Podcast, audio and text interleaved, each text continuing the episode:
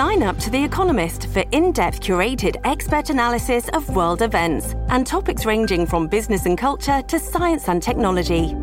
You'll get the weekly digital edition, online only articles, curated newsletters on politics, the markets, science, culture, and China, and full access to The Economist Podcast Plus. The Economist is independent journalism for independent thinking. Go to economist.com and get your first month free. You're listening to a flash briefing from MLive with your host, Jens Carlson. Welcome to Michigan News from MLive. This is Jens Carlson with your headlines for Wednesday, December 4th, 2019. Today, a township wins appeal in a Nestle water zoning lawsuit. Governor Whitmer plans to veto a bill on deer baiting, and Isle Royale's new wolves are finding plenty to eat. Is bottled water sold for profit an essential public service?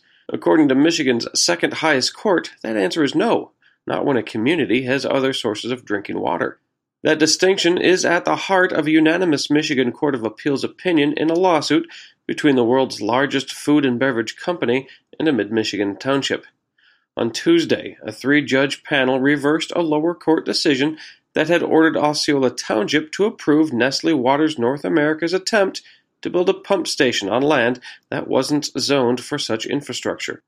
The unpublished decision throws a wrench in Nestle's efforts to increase the Michigan groundwater it sources for bottling under the Ice Mountain brand, a controversial and unpopular move that state environmental regulators approved in April of 2018.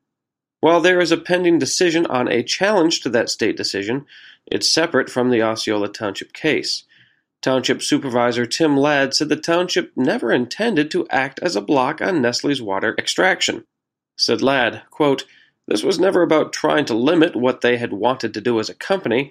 It goes back to whether they can put that type of building on that property as it's zoned. Unquote. Governor Gretchen Whitmer is planning to veto legislation that would lift an existing ban on deer and elk baiting in most of Michigan. House Bill 4687 would override an existing ban on baiting and feeding in the Lower Peninsula and parts of the Upper Peninsula. The bill was finalized by the Michigan House of Representatives on Tuesday, voting 6144 to concur with Senate changes. The bill now has cleared both chambers of the legislature. However, Whitmer spokesperson Tiffany Brown said the governor will veto it, noting she believes the bill would increase the chance of spreading diseases, such as chronic wasting disease, within wildlife populations and livestock. CWD is a contagious and fatal neurological disease found in deer, elk, and moose. The first free ranging white tailed CWD positive deer was found in Michigan in May of 2015 since then, CWD cases have been confirmed in eight bordering counties, all located in the middle of the state. Recently relocated wolves are finding their new Isle Royale digs quite satisfying. We are more than a year into the National Park Service's relocation effort to create strong wolf packs on the remote Lake Superior Island. So far, the new predators are having no problem taking down members of the island's teeming moose population. Researchers who spent this summer tracking wolf kill sites found the remains of 60 prey animals. Most of these were moose, but evidence shows the wolves also are feasting on snowshoe hares and beavers. Isle Royale's current wolf population stands at 17, with 9 males and 8 females. The multi year plan is to add up to 30 new wolves to help bring a better balance to the wilderness island, where the moose have started to overbrowse sections of the forest. For the latest Michigan news, go to mlive.com. A special shout out today goes to cookies.